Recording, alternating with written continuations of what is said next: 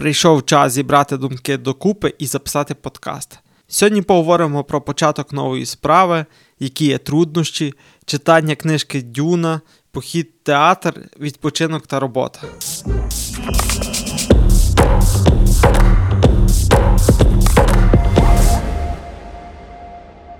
Після першого випуску пройшло багато часу, і це було не заплановано.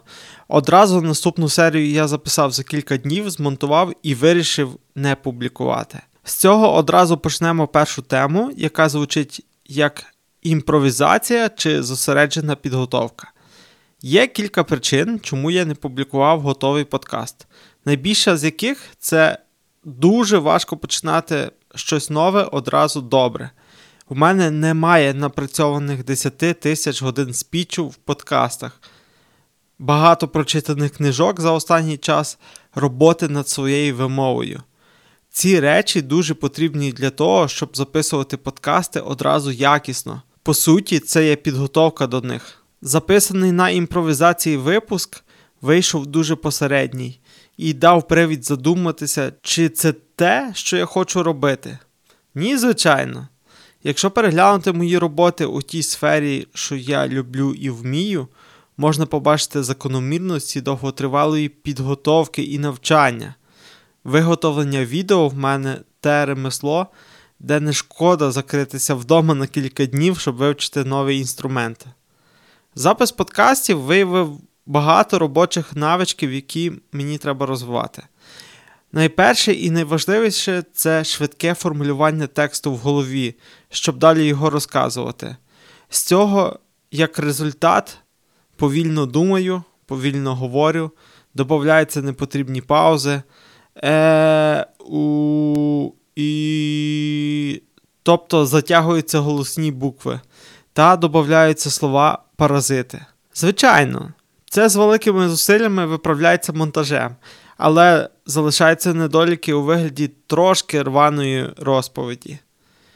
Тривалий час я думав, як вирішити цю проблему, і дійшов до висновку, що треба вчитися спочатку писати потрібний текст, формулювати його у блокноті і на подкасті читати, пам'ятаючи про емоції та інтонацію.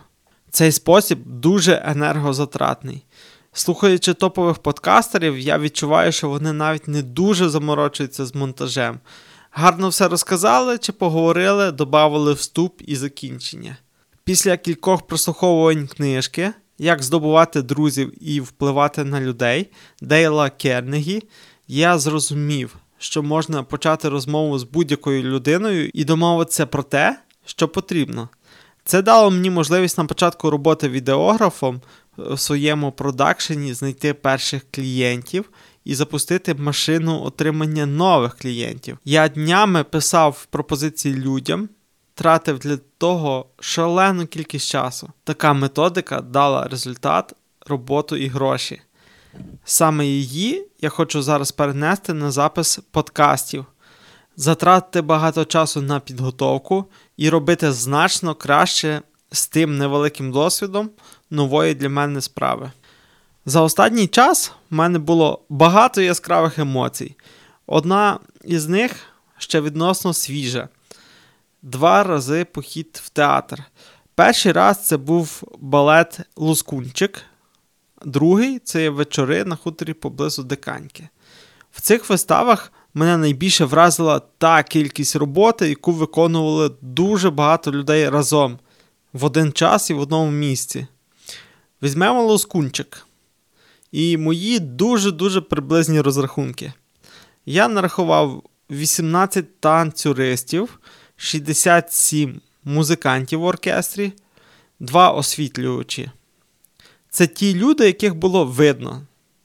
Також, думаю, був ще один світлорежисер, один звукорежисер, постановник, директор і ще багато-багато людей, про яких я не знаю і не уявляю. Це шалена кількість людей, які працювали для того, щоб глядач міг повноцінно подивитися і насолодитися виставою. Уявіть собі, скільки зусиль кожної людини сумується, щоб вийшов такий крутий продукт. Також я, як справжній галичанин, Спробував порахувати кількість грошей, яку вони зароблять. Якщо підсумувати вартість квитків і порівно розділити між кожною людиною, яка там працювала. Ну, це з самого початку дурна затія, і я її закинув. На Лоскунчика я йшов сам, купивши найдешевший квиток за ковідні гроші, щоб отримати цей цікавий досвід. За дуже дешево я отримав насолоду і результат роботи багатьох десятків людей. Відчув атмосферу театру, починаючи із заходу в оперний, де дуже гарно підсвічений хол. Далі прийшовся по цьому старовинному будинку, знайшов гардероб, здав одяг, знайшов своє місце в залі, який був повністю заповнений людьми, людьми, які прийшли в театр. Як хочеться вірити, це люди, які мають смак, люблять творчість, з ними приємно спілкуватися, тобто хороше оточення. Я зрозумів, що навіть за невеликі гроші можна трішки відволіктися від буденності і гарно провести час, що вам і рекомендую спробувати. А яка була вартість квитка? 50 гривень. Насолода за 50 гривень. Так в нас у Львові можна.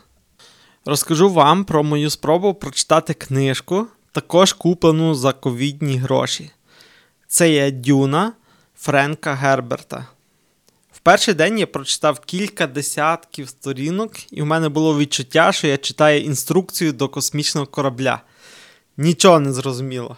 Мені хотілося відчути ностальгічні вечори дитинства, де я повністю занурювався в пригодницькі романи, їх герої були моїми друзями та ворогами. Разом з ними я подорожував по різних епохах та широтах. В моїй голові було багато різних світів, де я був бажаним гостем. Від дитинства значно збільшився той потік інформації, що ми сприймаємо кожен день. Важко його зупинити і просто посидіти та помріяти. А для великих справ треба мріяти, уявляти собі щось.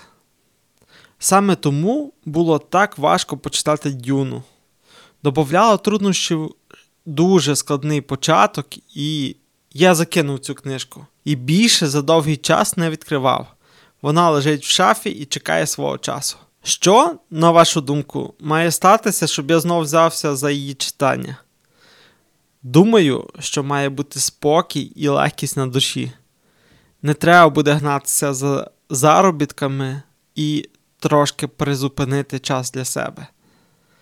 Зараз в мене відчуття, що не хочеться робити нічого. Хочеться чекати весни, тепла, дивитися серіали і їсти смачну їжу. Сьогодні субота, гріє сонечко, і є тільки одна справа, яку треба зробити. Для мене буде день відпочинку, переведення подиху, і я буду робити тільки те, що хочеться. Завтра неділя день для планування тижня. Саме в неділю я часто стискаю зуби і роблю великі кроки до мрії. Тільки цілі і планування можуть сформувати вектор твоїх справ. З вечора розумно розписаний наступний день забирає всі питання зранку. А що ж мені сьогодні робити? Розпишіть свій день на завтра, і ви відчуєте подібний ефект. Тільки не розписуйте погодинно бо так ніколи і не буде.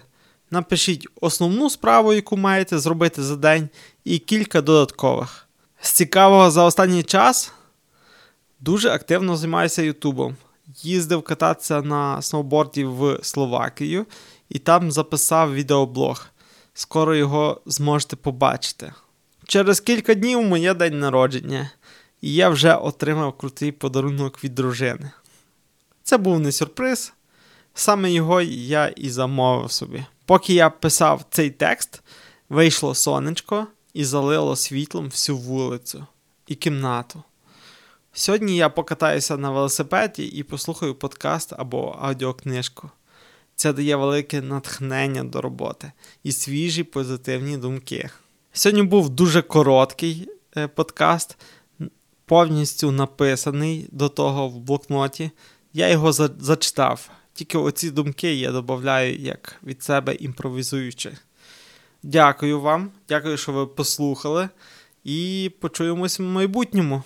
Якщо маєте бажання, можете в інстаграмі написати, що ви прослухали цей подкаст і щоб я продовжував далі, щоб був якийсь фідбек. До зустрічі.